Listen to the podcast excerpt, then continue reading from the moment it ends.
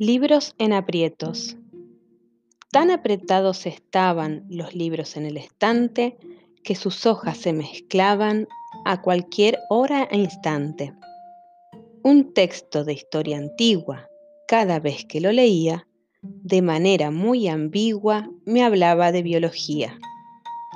En aquellos que eran cuentos del mundo de fantasía, sus personajes faltaban porque entraban y salían algunos duendes aviesos que gustaban de la acción, se los veía muy traviesos luchando con Napoleón.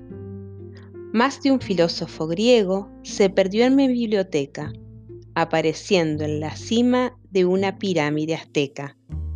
Y hasta Cristóbal Colón no encontró razón alguna cuando con su expedición, sin querer, llegó a la luna. María Martín.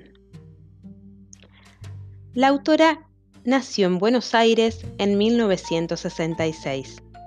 Es licenciada en Ciencias Antropológicas por la Universidad de Buenos Aires, donde también estudió letras.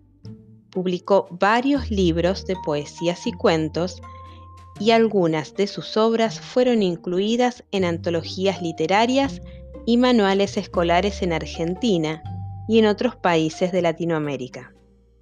Siendo muy pequeña, comenzó a jugar con las palabras y con la música, y todavía lo sigue haciendo con gran placer.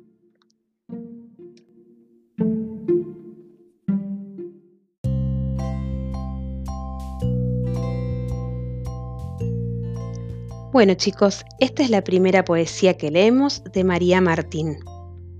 A practicar a leer, que ahora les toca a ustedes.